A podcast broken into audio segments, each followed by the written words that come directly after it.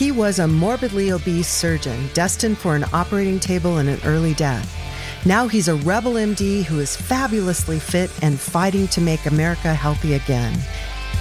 This is Stay Off My Operating Table with Dr. Philip Ovadia.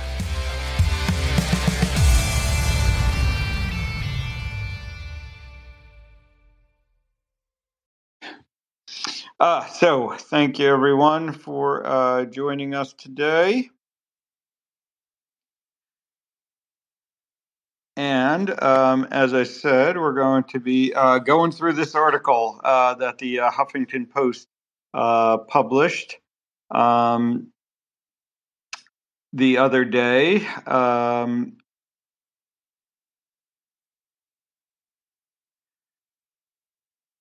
entitled uh, Five Harmful Myths About Food's Effect on Heart Health. Uh, hold on, sorry. Again, just trying to work through the technical uh, details here of getting people up as speakers.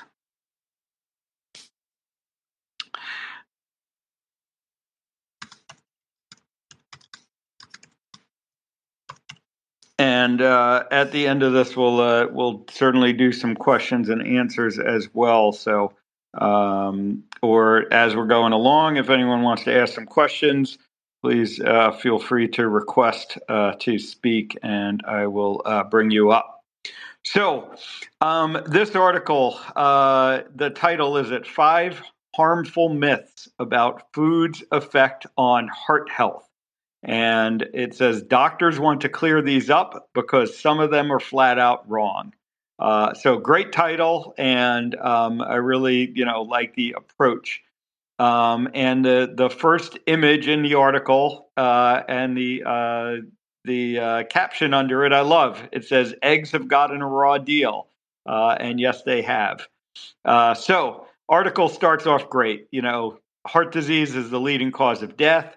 Um, interestingly, they quote an American Heart Association report that estimated 80% of cardiovascular disease, uh, including heart disease and stroke, can be avoided when the right diet and lifestyle habits are put into place, um, which is great advice. Um, the unfortunate thing is that the American Heart Association uh, messaging uh, around diet and lifestyle, I believe, you know, gets this very wrong. And the diet and lifestyle, uh, particularly the, the, dietary advice that the American Heart Association is giving, uh, not only isn't reducing the risk, uh, but may actually be worsening it. Uh, so uh, that's a, a, key thing that we'll discuss as we go along. So, um, myth one a low fat diet is best for heart health. Love it. It's a total myth. Um, but what they talk about uh, under the headline, under this sort of subheadline, um, really has a few uh, issues with it. Um, so they start off by talking about, you know, that we've kind of evolved past the 90s uh, when just putting low fat on uh, anything from frozen yogurt to cookies, um, you know, was uh, thought to be a good thing. Um, and then they uh, they uh, have a uh, physician from uh, the University of South Florida, uh, Dr. Steven Masley, uh, quoted. Um, and basically, the gist of this myth is, according to Dr. Masley, that we should be avoiding trans fats, um, hydrogenated fats, and then he goes on to say that unsaturated fats are actually beneficial for heart health. Um, and so I completely agree with with Dr. Masley that you know trans fats um, and hydrogenated fats, uh, which are commonly found in overprocessed foods, should be avoided. Um, we differ a little bit, uh, you know, on the unsaturated fat issue, uh, because I think what Dr. Masley was trying was implying, and what the article uh, goes into a little bit later is uh, that saturated fats are bad for us, and I don't believe that to be true at all. Um, saturated fats, uh, which are you know natural fats that occur uh, more so in animal products than plant products, but they occur in plant products as, as well, um, have traditionally been associated um, with uh, the risk of heart disease. Um, but really, you know, that data is very weak. Uh, and I see, uh, you know, no real good evidence uh, that saturated fat is associated with the development of heart disease. And in fact, there was a uh, comprehensive review done uh, a couple of years ago. It was published in the Annals of Internal Medicine. I believe it was end of 2019 or early 2020, um, where they did a uh, full review and uh, did not find uh, any evidence um, that uh, saturated fat uh, was associated with heart disease.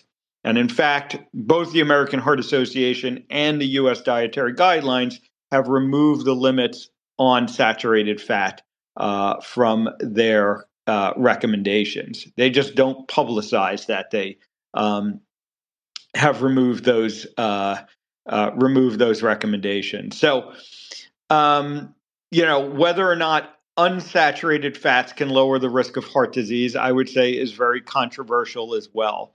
And it really gets into uh, whether you're talking about mono unsaturated fats versus polyunsaturated fats. And uh, without getting too deep into the science here, um, realize the difference between saturated fats, unsaturated fats, which then get broken down into mono and polyunsaturated fats, is in their chemical structure. And essentially, you know, what uh, I, I try to get people to understand about this is um, any place that a fat, the structure of the fat, uh, the chemical structure of the fat is unsaturated, is a place where that fat can get um, oxidized and damaged. Um, hydrogenated, they kind of mention it, uh, is another term for that. So the more unsaturated the fat is, the higher the risk of it becoming damaged. And those are the types of fats that ultimately contribute to us developing heart disease. Um, so polyunsaturated fats like vegetable and seed oils, I think should should be avoided and are a main contributor to heart disease and much of the other chronic disease that we face. Um, monounsaturated fats like uh, occur, you know, olive oil is high in monounsaturated fats. Um, it turns out red meat um, is, uh, you know, a, a, fair balance between saturated and monounsaturated fats. You're not going to get polyunsaturated fats from red meat. Um, avocado, nuts, they mention in the article uh, that are more monounsaturated fats, uh, you know, are probably not harmful for your health overall. Uh, but polyunsaturated fats clearly harmful for your health. And uh, these primarily occur in things like vegetable and seed oils and really should be avoided at all costs. Um, myth number two um, is that eggs are bad for your heart. Uh, and again, I agree. Total, uh, total myth that uh, needs to be uh, dispelled. The um, they talk about, uh, so they continue to quote uh, Dr. Masley, um, and um, he references basically uh, two large uh, studies done in the past that associated uh, or, or found that eating one egg a day was not linked to raising the risk of heart disease. Um, and then they uh, he goes on to cite another study uh, that find that people uh, uh basically compared uh, Japanese diets to U.S. diets, and they found that uh, people in Japan actually eat more eggs than in the U.S. and have a lower risk of coronary heart disease. Um, so again, this one I basically agree with. Um, they uh, the kind of final uh, part of this discussion is around um, the fact that eggs are high in cholesterol, and again, the um, what I would put as another myth is that the cholesterol in the food that we eat um, affects our blood cholesterol level, and then um, our blood cholesterol level then affects our heart risk of heart disease. So Dr. Masley uh, properly points out that that is not tr- necessarily true. Um, the amount of cholesterol that we eat only has a minimal effect on our blood cholesterol levels. I agree with that. Uh, but Dr. Masley then goes on to blame saturated fat as the big culprit in raising our blood cholesterol levels. And he says this includes things like sausage, bacon, fatty meats, fried foods, butter, and dairy products, but not eggs. Um, and that, that's a very interesting distinction that he makes uh, because eggs do contain saturated fat, uh, probably as much as butter and dairy products. Um, and I would divide that list very differently. Uh, butter, dairy products, eggs, not harmful to our health.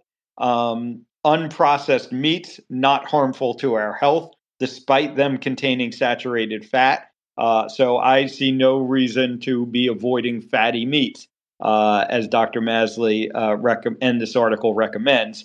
Um, I do believe that we should be uh, avoiding uh, fried foods um, because fried foods are primarily fried in uh, highly in vegetable and seed oils, which are high in saturated fat. Um, so that takes us through uh, myth one and myth two. Um, and then we get to myth three. Um, and myth three uh, is, uh, um, you know, kind of where I guess I come into the article. And myth three is that red meat should be avoided at all costs. And again, this is definitely a myth. And uh, I uh, certainly agree uh, that this is a myth. So, um, this is the section, like I said, that I get quoted in. And they start off the section by saying that in moderation, red meat itself may not be as bad for your health as the foods you're eating alongside it. Um, and they cite a number of studies that have linked the consumption of red meat to increased risk of heart disease. Um, but they point out that those numbers uh, are, are not as drastic as people are led to believe. Um, they point to a 2020 study um, from the Northwestern uh, University and Cornell universities uh, that said that eating two three and a half ounce servings of red meat per week uh, was linked to a 3% to 7% higher risk of cardiovascular disease and a 3% higher risk of death. Now, the important thing to understand about this study that they are talking about is that it is uh, what we call an epidemiologic study. Um, and basically, you know, all of the studies of this sort, what they do is they ask people what they eat in some fashion. The better studies of this kind have people actually track it, you know, sort of in real time. Um, most of these studies are done using what are called uh, food frequency questionnaires, where you ask a person to uh, guesstimate um, over the past you know couple of months typically three six sometimes they say over the past year how often have you eaten red meat uh, will be a question and you can all probably think back uh, that if i asked you uh, you know to estimate what you ate over the past six months you would probably have a pretty difficult time doing it uh, except for uh, the the uh, known carnivores that I see out in the audience uh, with me, um, who it's pretty easy for me to tell you what I eat because it's pretty much the same. Um, it's somewhere around um, you know 12 to 15 pounds of red meat a week um, with very little else. Uh, so for me, it's easy. For most people, though, really, you know, being accurate with what they ate um, is difficult. Um, the um, uh, they then go on to cite a uh, the scientific report published in 2019, and and this is that Annals of Internal uh, Medicine article uh, that they're referring to uh, that I mentioned, or actually, I'm sorry, this is a different one that they're referring to, but. Um, they basically looked at um, research from seven different countries and red meat consumption. Um, there were 61 uh, studies. Um, and um, uh, 73 articles, they say, and basically, ultimately, they found the evidence lacking uh, to try and associate red meat um, with uh, heart disease. Uh, so, you know, again, the evidence that has been put forward to uh, associate uh, red meat and um, heart disease or really any health, negative health outcomes have been um, uh, have been weak studies that have shown uh, weak evidence. Now, they then go on to quote me, uh, and uh, it's very interesting. I guess we'll say how they quoted me. So uh, they, you know, say according to Dr. Philip Ovadia, cardiac surgeon, author of "Stay Off My Operating Table." The real problem is pairing your red meat with a lot of sauces, fries, and soda. Um, it's these things, he said, that negatively impact heart health, not so much the meat. And, you know, that's definitely uh, a quote I stand by and agree with. Um, but interestingly, they have a picture above it, and the uh, the the uh, you know the caption under the picture says, "What's potentially worse for your heart than red meat? The butter you put on it and the fries you eat alongside it." Um, and this could not be further from the truth. Uh, again, there is nothing wrong with putting butter on your red meat. It is not contributing to heart disease in any way. Um, the fries, again, if they're fried in vegetable and seed oil, they're definitely contributing. The soda definitely contributing. Uh, but putting butter on your red meat is not harmful to your health. They also go on, and they put this as a quote, but I can assure you this is not something that I uh, said to the uh, reporter um, that sauces and fries uh, can both be high in sodium, which can increase blood pressure. Um, again, the link between dietary sodium and blood pressure um, is uh, very questionable. Um, and um, I don't necessarily, I don't tell people that you need to avoid salt in your diet. Um, I think if that salt is coming in processed food, it could be a problem. Um, but I would not attribute, uh, you know, these things to, um, uh, you know, the sodium in the sauces. It, it it's not really the problem. Um, it's you know what else is going in that sauce uh, that can be the problem. And with French fries, like I said, the main problem is that they're fried in vegetable and seed oils. So she then Bill. goes on to say, the author of the article then goes on to say, additionally, fries are high in trans fat, which are linked to increased risk of heart disease. I do agree with that. Um, she says, as for soft drinks, regular soda, which is high in sugar, and diet soda with artificial sweeteners are both linked to increase in the risk of heart disease. And again, I, I agree with that as well. Um, they then wrap up this section by saying, when you do eat red meat, remember to avoid high fat cuts, um, which again is not something I would agree with. And they wrap up by saying, as previously explained, fatty meats are high in saturated fats, something that does negatively impact heart health. Again, a statement that I absolutely do not agree with, and um, you know, not something I would have said uh, when I was being uh, interviewed for this article. So I'm going to take a pause there. Um, Jack has finally uh, joined me up on stage here. So welcome, Jack. Hey, Phil. I, I forgot when we started that if I want to talk, I have to be on my phone. yes, indeed. The, the, the uh, technical challenges of Twitter spaces. Hey, um, I'd like you to back up and um, unpack this this myth around salt. Um, that has been, good Lord, I mean, I, I can think probably at least 30 years we've been living with this oh my God, don't salt your food. Salt's bad for you. Salt's going to give you a heart attack, blah, blah, blah. Where did that get started? And, and why is it, how did it get such traction? And what do you say to folks? Yeah, so you know when we look at the studies around salt, again, um, it really you know a lot of it is epidemiologic data.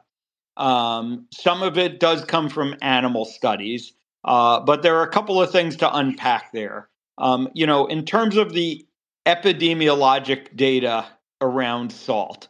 Uh, so again, going to these, you know, food questionnaires and asking people what they eat and then looking at their health outcomes.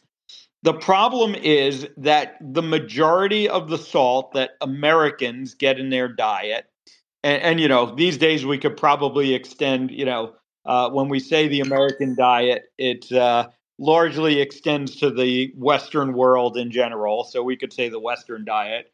Um, the majority of the salt in people's diet usually comes in processed foods.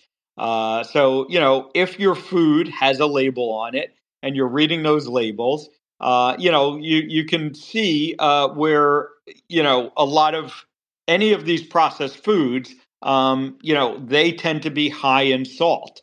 Uh, and therefore, when people consume a lot of salt in the form of processed food, um, it certainly can contribute to high blood pressure uh, and poor metabolic health in general because processed food containing salt and sugar and vegetable and seed oils and highly processed carbohydrates.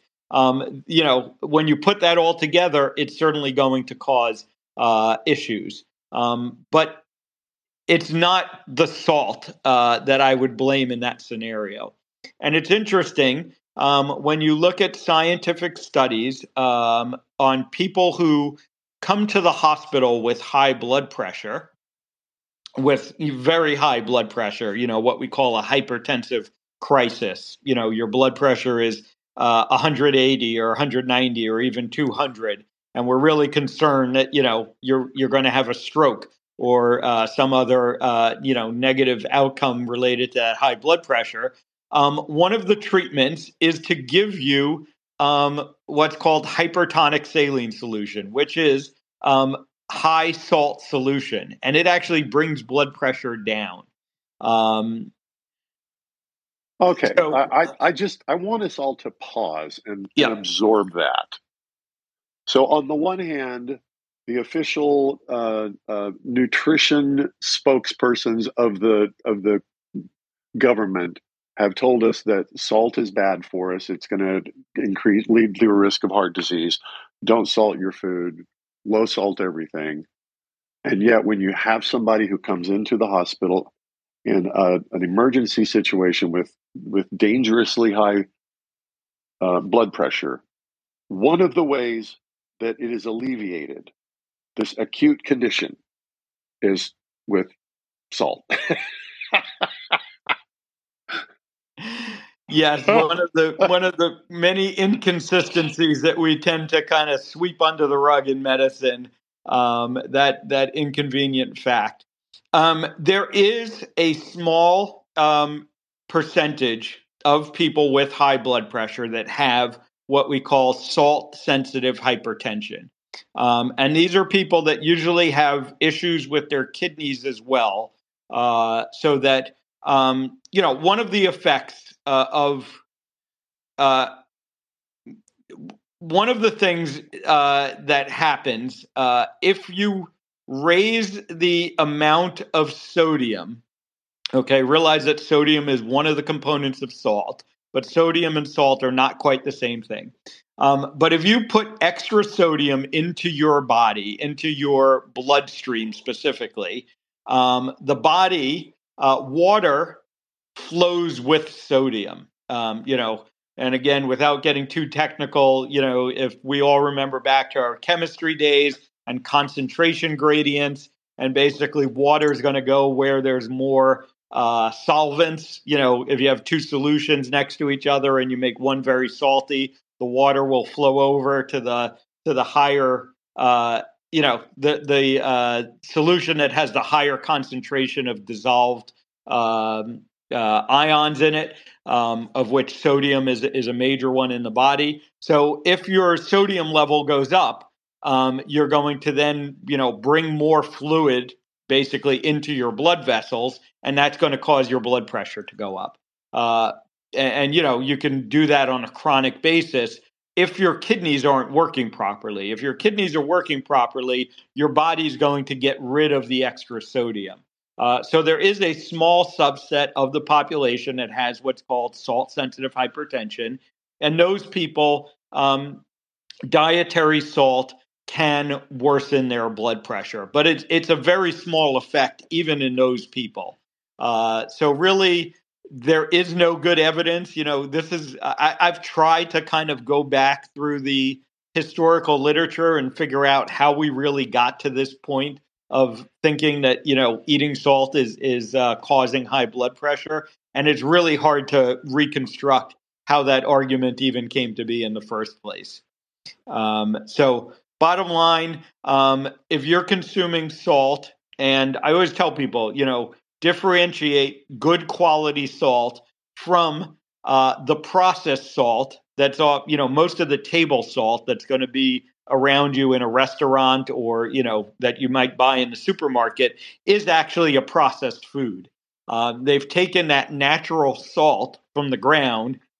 They've oftentimes stripped out a lot of the minerals uh, from it uh, and then they've sometimes added back in things you know you'll see iodine added to salt uh, for various reasons other things added back in um, but it's really far away from the salt as it comes out of the ground. If you get, or out of the, uh, you know, uh, the seas, if you get a good quality sea salt, um, that's a lot different than, you know, the the shaker of salt that's going to be on your restaurant table, and a lot different than the salt that's getting put into your processed foods. Uh, so, no real evidence that high quality salt is bad for your health and uh, you know I, I, I really do think it it is probably good for your health. Um, there's a there's um, many scientific researchers and clinicians out there who uh, make the argument that we don't consume enough salt, enough good quality salt. Uh, J- James uh, D. D. Uh, I always have trouble with his name. Uh, D. Nictolioneo uh, has Good written Lord. a book called The Salt Fix. Just look up the uh, title of the book, The Salt Fix. And uh, what he uh, professes is that we should actually be eating more sodium, more high quality salt, uh, and uh, for our health. And many of us are actually salt deficient because, similar to the low fat craze, and what it did is it got everyone eating low fat. You know, this low sodium craze has gotten everyone eating less uh, sodium. All right. Well, I, I I appreciate that. You want to move on to myth four? Let's move on to myth four. And again, I agree with the myth as it's in the headline uh, that it's a myth that if you're on medication for your heart health, it means you can eat whatever you want. Um, and uh, we kind of circle back to uh, Dr. Masley here, and he uh, talks about you know that people have the misconception that you know if they are on cholesterol lowering medication for instance uh, that uh, you know they can pretty much eat whatever they want because the medication is going to kind of be sucking the cholesterol out or blocking it um, and again I, I would agree with that statement you know um, the um, you know they uh, talk about a, a study here um, where uh, they looked at 69,000 people that were taking statins um, for what's called primary prevention of heart disease, which means preventing heart disease before it happens. Um, and they they correctly point out that in that study, they did not find statins to be associated with a lower risk of heart disease related death. Um, and they say a major reason for this is because statins do not impact weight, and scientific studies show that a nutrient poor diet can cause obesity, which is a major risk factor for cardiovascular disease. So, my problem with this section of the article, um, and really, you know, with the conclusions of this scientific study, is that they were trying to blame the fact that statins don't have any benefit to lowering the risk of heart disease uh, related death, which is what they are primarily supposed to be doing. And they're trying to blame it on the fact that people are still eating a crappy diet with the statins. Um, and I would just point to the fact that it probably shows that the statins don't work to start with. Um, and especially if you're eating a crappy diet, it's not going to overcome the effects of eating that crappy diet. So th- this one, you know, I sort of give a, a half score to. I, I mostly agree with you know what they're saying in this section. I definitely agree with the myth. Um, I just disagree with sort of their thinking that um, you know you need to take the medication and improve your diet when the real answer is just improve your diet and you won't need the medications and and a lot of these cases the medications aren't doing what we're told they're supposed to do and that's not because of what people are doing with the medication that's really because these medications are ineffective and we have uh, a lot of data to support that. I think it's worth noting that there is a an assumption, uh, a, a, set of axioms that that are are foundational to these types of articles that we see in places like Huffington Post, and that that foundational assumption is the drugs that are being prescribed work. They do what they're what we're told that they do. And if you're not getting the appropriate results it's not the drug's fault. Right. Yeah. No i think that is uh, very much a, uh, a, a default way of thinking um, that if medications and honestly i'll, I'll extend this beyond medications um, you know uh, interventions um, if they're not getting the proper results um, usually uh, the default is to blame the, uh, the the user, shall we say? So this same argument we see um, around the, the the food guidelines. You know, the food pyramid, the U.S. dietary guidelines. You know, it's often said that the reason that they haven't had the effects that they were designed for, lowering obesity, lowering heart disease, um, is because people don't follow them correctly. Um, yet, you know, again, the macro level data uh, shows us that people do follow the U.S. dietary guidelines. You know, if you look over the past 40 years, um, the you know consumption uh, in the United States has been in line with the U.S. dietary guidelines. The amount of fat that we eat, especially the amount of saturated fat that we eat, has gone down. The amount of red meat that we eat has gone down. Um, the amount of whole grains that we eat and the amount of carbohydrates that we eat in general has gone up, um, and the amount of polyunsaturated fats, uh, you know, which we talked about before, has gone up. And during that time, our health has gotten worse.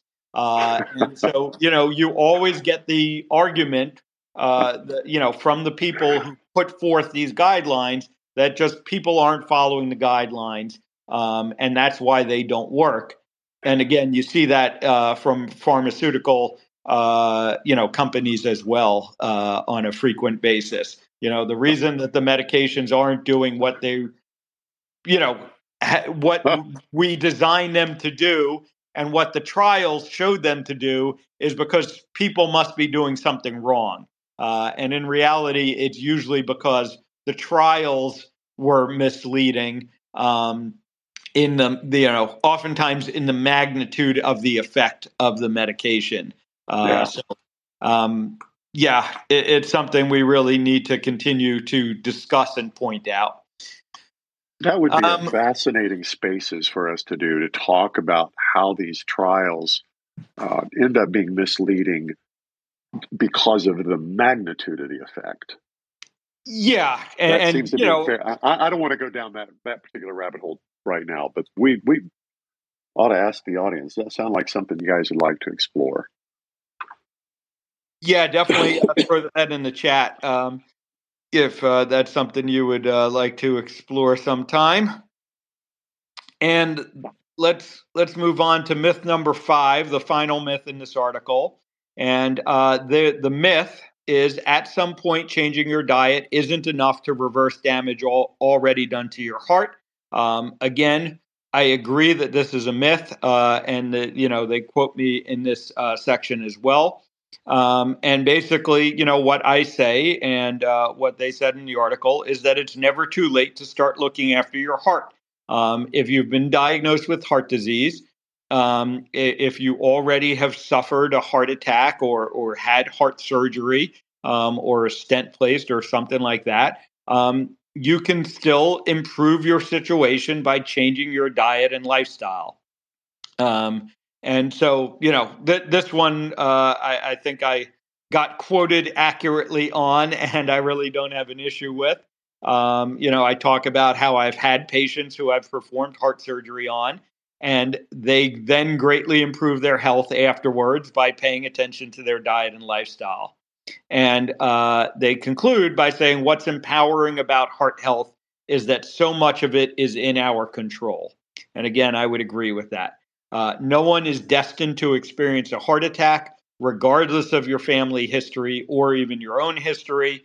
Um, all you have to do is take these words of wisdom to heart. Uh, so, you know, I agree. It's never too late to start this.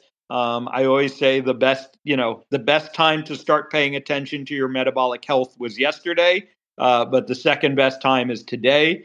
And uh, start paying attention to your metabolic health. Start changing your diet and lifestyle. Um, listen to uh, maybe a few of these uh, recommendations from this article, uh, but certainly not all of them. And uh, you know, I just thought this was a good opportunity to kind of have a discussion around um, you know one of the other problems that i see uh, in medicine today uh, or in society today um, you know that we sometimes recognize that these things aren't true but we don't quite recognize the real reasons that they're not true. Very good. Well let's give it a grade. Uh, as as a as a, a source of uh, reliable, actionable, and uh, effective information. This article from the Huffington Post rates on a scale of uh, A to F. What would you give it? Uh, I think I'm going to give it a. am uh, going to say a C plus. Um, and what I'm going to say about the article is this is one of the situations where it may be beneficial that people only read the headlines um, because if you you read the myths and, um, you know, like I said, all five myths that they lay out are, in fact, myths. Um, and, uh, you know, if you don't go into some of the details under those myths, you're probably going to be all right. Uh, so, I'm, I, like I said, I'm going to go with a, a, a C plus on the uh, article here. All right. Well, I guess it's time to open it up for questions, comments. Um, so I'm so playing anyone, producer now. yep, you're a co-host now. Very good. Right. So uh, yeah, certainly um, love to hear anyone's uh, thoughts. Um, um, we have uh, Wolf already up on stage. I don't know if uh, he's been uh, if Wolf wants to uh, make any comments. He always has insightful things to say. All right. Um, I'm actually out in a public place right now, but really quickly, Dr. Ovadia, I would like to know whether um, you have any opinion about, for example, my my wife says I've been dating um, Hebrew National hot dogs lately, the quarter pounders, and you know, does that count as you know something that you would discourage people from eating as a form of processed meat, or can that actually be integrated into a, a carnivore adjacent diet, which is what I say I'm doing right now? Yeah, so I would, um, you know, say that uh, hot dogs are uh, probably, uh, you know, and again, um, I think you want to be careful uh, with hot dogs in general, uh, and you really want to be looking at, you know, sort of the, you want to be looking at the ingredient list. Um, you know, I think uh, all beef hot dogs, which I believe Hebrew National are, um, are probably going to be better than hot dogs that are made with mixed meats. Um, you know, oftentimes incorporating uh, pork uh, and sometimes even things like chicken and turkey. Um, beef uh, in general, um, even if it's lower quality beef, um, which you know probably ends up getting used in hot dogs if we're going to be honest. Um, lower quality beef probably isn't as much of a concern as lower quality uh, non-ruminant animals, so things like pork and chicken. And then you want to be careful. You know, what else are they putting in those hot dogs? You know, what fillers are they putting in? um, how much salt, uh, you know, which again is going to be processed uh, food salt essentially, you know, are they putting in there? Um, but a good high quality hot dog, uh, and I would probably put Hebrew National on that list. Um, I don't have much problem with. Um, should it be the mainstay of your diet? You know, uh, that's something you might want. Well, be- I'm often having those for lunch, but my, my, my dinner is still a good size ribeye. yeah, no, I, uh, I, I, uh, I, I don't doubt that, and so I don't have a problem. I wouldn't have a problem, you know, having that as part of your diet. Uh, like I said, you probably don't want to make it a mainstay. Although I think I saw something, and uh, I see Nick in the audience. He might be able to comment on this. I think I think Dave Feldman is currently doing uh, one of his uh, uh, n equals one experiments around uh, hot dogs. I think I saw something to that effect. But um, yeah, like I said, good high quality hot dogs, I, I, think are fine to consume. I wouldn't consider them a processed food, um, but you do want to be careful maybe about some of the lower quality uh, hot dogs that are, are going to be sort of more of a processed food.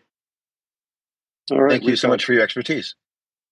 We've Thank got you, uh, Owen Gregorian, it looks like, uh, is requesting us to, to speak. Yeah, thanks. Uh, my question is why are there so many myths about this? Like, it seems like, you know, these, uh, from everything you're saying, the science is kind of pointing in the direction that a lot of these things that we've held to be true are not true. Is it just a matter of there's been more recent science and the mainstream hasn't caught up to, to communicating that, or is there some other agenda going on that they're trying not to let you know what the truth is? What, what do you think's going on?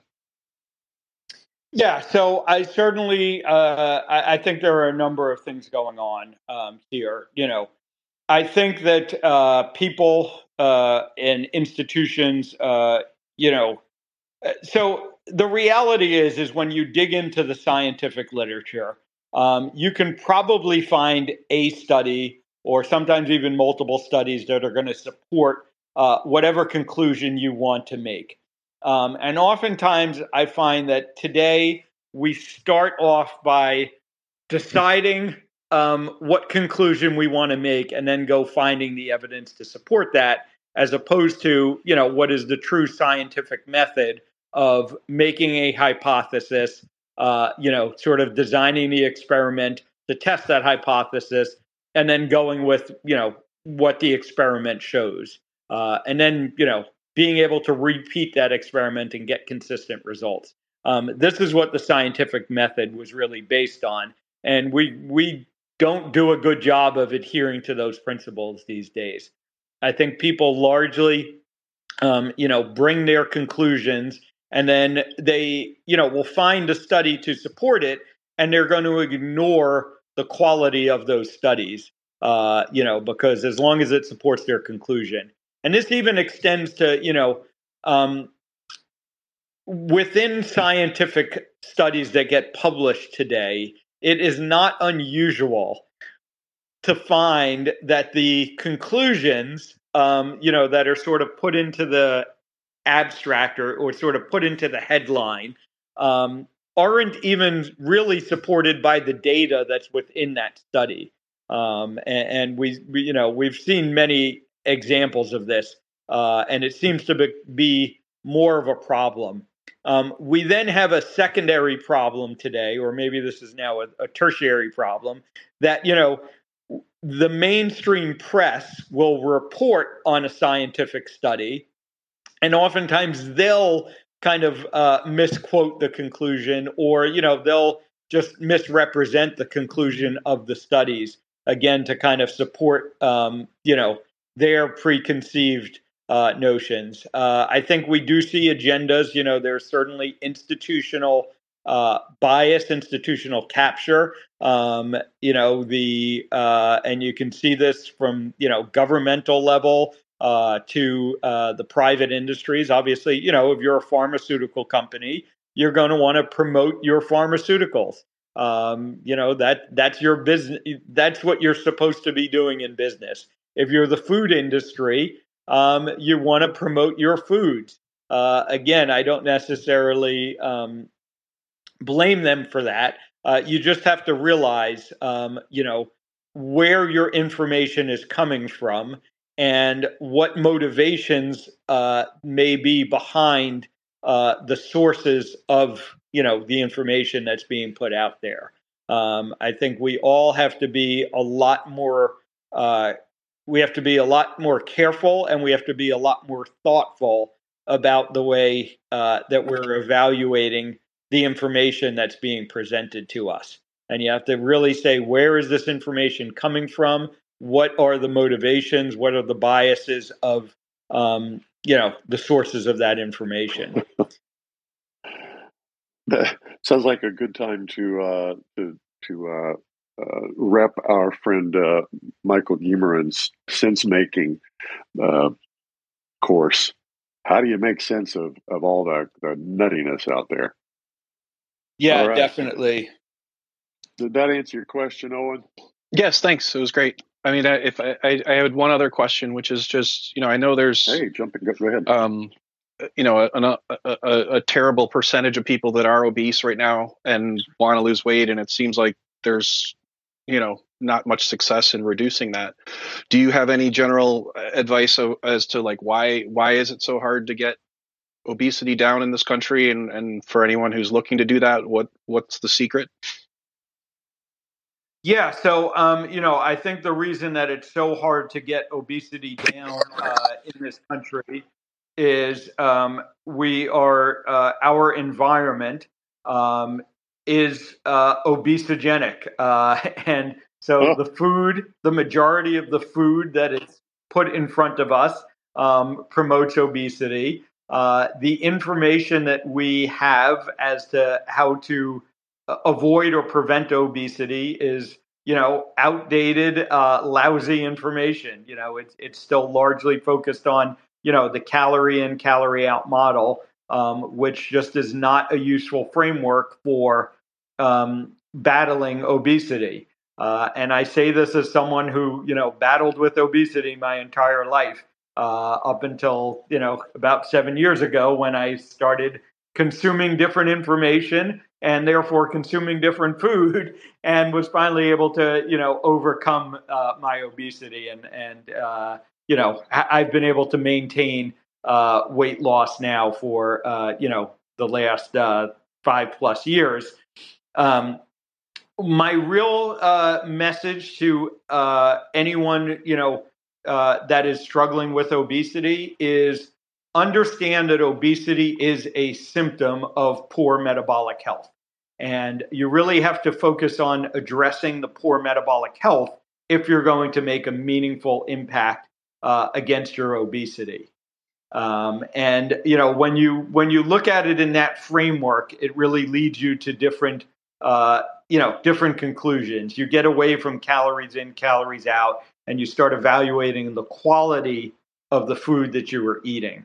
Um, and so when you eat high quality food, when you eat whole, real food, when you avoid processed food, um, you are going to uh, naturally become less hungry. Uh, you're giving your body the nutrients that it wants. You're going to get less hungry, and it then becomes easier uh, to eat less and to you know overcome your obesity, to lose weight and overcome your obesity. Uh, but if you just start with, I want to eat less to overcome obesity, uh, that becomes very difficult. And, and study after study has shown that that just does not work uh, in a sustainable manner. We now have a lot of controversy, uh, you know, uh, the last couple of weeks, especially over medications for obesity.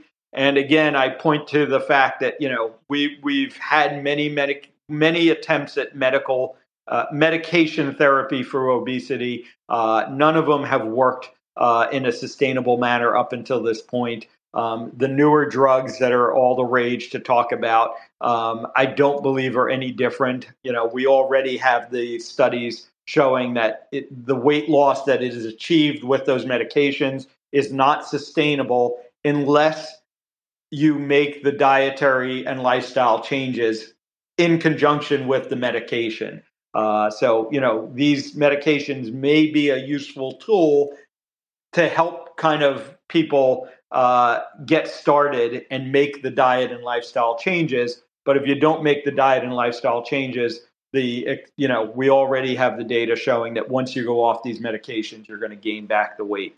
Uh, so I don't think they're a good sort of primary tool for weight loss. They might be a good adjunct in certain situations uh, while you're making the dietary and lifestyle changes. All right, we've got Nick Norwitz, who we've uh, we actually had on the show at one point, uh, has requested uh, to speak. So, Nick, you ought to be uh, well as soon as you're connected here. Hi, can you hear me? There you go. Yes, indeed. It's good to hear uh, your guys' voices. I'm just jumping on while I'm having some dinner. Um, quickly, I just I want to respectfully. I think this is a very very interesting topic. The um, new GLP one receptor agonists, um, and I, I want to like respect try to like add a little bit of at least my opinion in terms of like the nuance around these data and how these drugs are different and the pros and the cons. Generally, just to kind of set up the preface, I'm more with you. I'm more skeptical of them. That said, real quick, like, real quickly, uh, Nick, it would be worthwhile to to our listeners who don't know you uh, to just point out that you've got a you're currently uh, you know what you do your bio. I'm better. You're better at it than I am. You. Uh, my point is when Nick Norwitz is talking about this stuff, he's not just some guy talking out his butt. He knows what he's talking about. I'll, I'll give the real the real short bio for Nick. He's a very smart guy, PhD, uh, working on his MD, and uh, yes, he's not just some guy talking out his butt. So yeah, no. I, with that, go on, Nick. I appreciate that. Um, yeah, I think I've done a few threads on this. If you look at the data, I think we have to give them credit where they stand. There are multi-year randomized placebo-controlled trials. Yes, as you mentioned, they're they're generally coupled with lifestyle intervention, but it's still a placebo controlled trial. So it's lifestyle intervention plus the medication or placebo um, plus lifestyle. Um, so in, in that sense, like you have an appropriate control group, and it still shows, you know, after two years, you have usually weight loss of about 15 to 18%, depending on what paper you're looking at. The one that just came out that's the most controversial one recently, the STEP Teens trial in uh, the New England Journal, was, I think, like 16% weight loss in kids with improvements in cardiovascular risk factors, metabolic health markers. And there was a really cute table where they were actually, I shouldn't say cute, I don't mean to be um, demeaning the data, but where they did um, psychology assessments of the kids and showed how it improved their self confidence, X, Y, and Z. So I think what needs to be given is credit where they're due, that the drugs work the data are strong. See, where I start to have issue is we need i agree with you like you need to reconstruct the food environment this obesogenic food environment and change social norms to actually get at the root of the problem and even if 15% body weight is impressive there's a broad population problem if we get into the tendency of oh you turn 12 and you have obesity now we need you on a medication how does that change our relationship with food as individuals and more broadly as a society. It allows for the further slippage and normalization of really terrible food norms. And why I think that's such an important thing to kind of reflect upon is because if you think about the individual level, the individual doctor treating a patient, or the individual parent, like if I was a kid, if I was a parent of a kid with obesity, I wasn't able to help them lose weight with lifestyle alone, I'd be advocating everything I had for that kid. Like I'd go to the doctor and say, "Yeah, I want my kid on Ozempic because it's going to improve their health." And so, if every doctor is looking out for every patient, and every parent's looking out for every kid, then the incentive structure is set up such that if this is available, it's going to be opportunities that are taken. You have to understand that at a clinical level. I know you do as a doctor, but then the question becomes, what is the broader impact on society, social norms, and how does it affect our motivation to actually change the food environment? And I think that's like a really difficult discussion that we need to have because those things kind of necessarily do butt heads. Um, so the thing that scares me about these drugs, just to kind of sum up, is is how they could more broadly impact social norms, not necessarily challenging the data upon which the approvals are based, because I don't think we'd actually make any ground there because the data are pretty strong in and of themselves. Anyway, that's my piece. No, I w- and, and I would agree with that. You know, my my concern becomes, you know, so when you're looking at using this uh, in children, for instance, and, and really even in adults, this applies. You know, what what becomes your endpoint? Uh, because again, we also have that data showing that when you stop the drugs, uh, there tends to be, you know, significant uh, weight regain. Um, and so, you know, if you're talking about putting teenagers on this, uh, you know, are, are we going to keep them on it for life? Obviously, I would say that's probably a bad idea. Um, although, honestly, we don't have data on long term use of these medications really um, beyond a year. Um, I think the lar- longest studies, or, or maybe there's some two year data now, but still, you know, pretty short term. Uh, so I agree with you, you know, and, and, this maybe is the same way of of uh, saying what you're saying. You know, what are the long term implications? What are those, you know, societal implications? You know, what is the mindset of these patients uh, when they, you know, when we stop these medications? You know, what happens then? Uh, that really becomes my concern. We've got. Uh... I don't think there's. Can I just say yeah. one more thing? Yeah. I don't think there's intense. The the incentive structure isn't set up to get people off these medications. The incentive structure is set up to continually be innovating in pharma. And there's already basic science papers on what's beyond the GLP 1 agonist, like the GLP 1 combination, GDF 15 agonist, stuff like that. Um, so the idea, I think, is to just make more and more potent drugs and have people be dependent on them because you have a fatalistic perception that in this obesogenic environment, people with a predisposition just will be obese and they're going to need medication. That's kind of the narrative. So I don't think the idea is to get people off of drugs, which is, I think we're saying the same thing. Yeah. One of the problems, you're not addressing the root cause. And as a final note, and this is just a totally random fun fact. Do you know where the medications come from, the GLP 1 agonists? Where they're derived from in nature? Um, that I do not know of it. No. Just a fun fact: they're derived from Gila monster venom. 1995, Dr. Drucker, I think it actually was at MGH, was studying how the Gila monster venom really screws up the metabolism of its prey. So I think it was um, 1995 you started doing the extractions, and then the drugs were approved for diabetes in the early 2000s. That's just the fun aside on the topic. But I'll really be done. That that may be better than the uh, medication that I use on a daily basis that that's derived from fish sperm, right? yeah, oh, I, interesting. know that I want. I, I I'm desperately resisting the urge to hear more about that. But we've got one more speaker's requested uh, to speak. Uh, help me out here, Daba Danny. Yes, yes. Can you hear me? Yep, yes, sure can. And Okay, I just had a question. Um, I have a family history of heart disease. My father went through a bypass um, just a few years ago. Um, he he was diabetic and all. Um, so um, what happened with me was that a few years ago they diagnosed. They did not diagnose me with diabetes, but they said I had pre-diabetes. Um, so I went I went on intermittent fasting. I cut out all kinds of sugar. I ate once a day and I made myself this big bowl of um, sort of greens and microgreens and fermented food like kimchi and apples and beans and some fish, some beef kebab sometimes, you know, one protein every time, no sugar, no bread. And I lost like 40 pounds. And my A1C went down from, uh, from a six to a five. And uh, everything was good. But then my cholesterol stayed up last couple of years my cholesterol levels are coming really high and i don't know what else to do. The doctors say that because my diet is so good and i've lost so much weight and everything so i need to go on statins. That's the best thing that they can do for me. Yeah so um, you know uh, no uh, i'm just gonna i guess say uh, not an easy uh, answer uh, not a quick discussion to have um, and, uh, you know, this isn't a forum really where I'm going to be giving medical advice. Um, but my general, you know, uh, I'm going to point you to some resources to start with.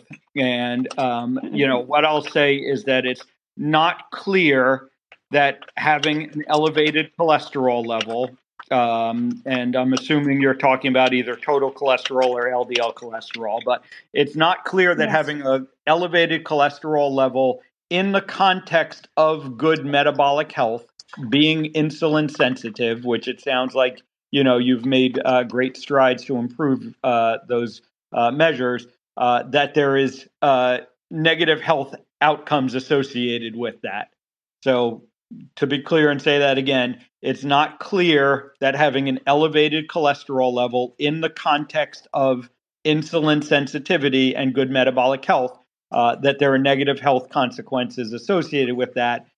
And therefore, you know, it's not clear that lowering your cholesterol level with medications in that situation uh, is going to be of any benefit. Um, it's a very complex topic to uh, get into. Um, I, I, would say the best place to start with that uh, discussion is uh, there's a website called Cholesterol Code. Uh, Dot com, I believe it is. It might be dot org. Uh, but David mm-hmm. Feldman, uh, who many in the audience uh, know, uh, you know, uh, has eh, theorized extensively on this, written extensively on it. Um, I would also point to uh, resources like Dr. Aseem Malhotra. he has a book called A Statin Free Life that goes into a lot of this. Um, it's a very complex topic, and my number one piece of advice for people in this situation is find a doctor who understands this topic well uh, and can really have the nuanced discussion with you.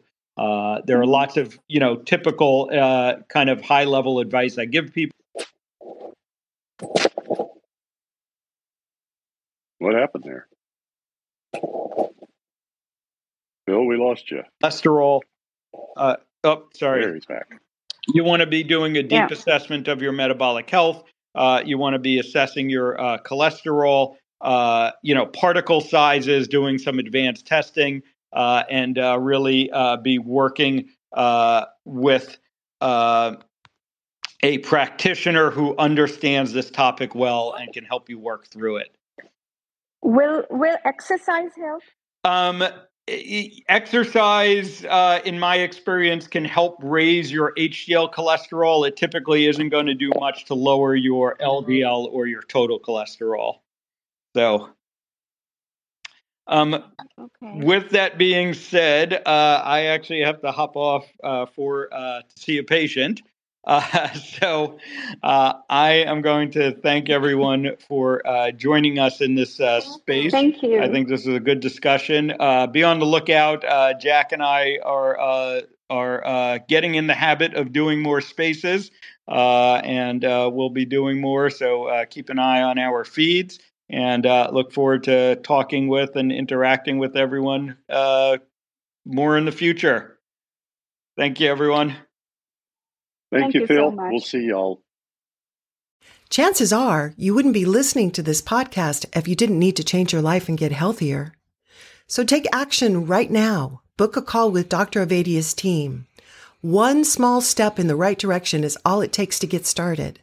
Contact us at ifixhearts.com slash talk. That's ifixhearts.com slash talk.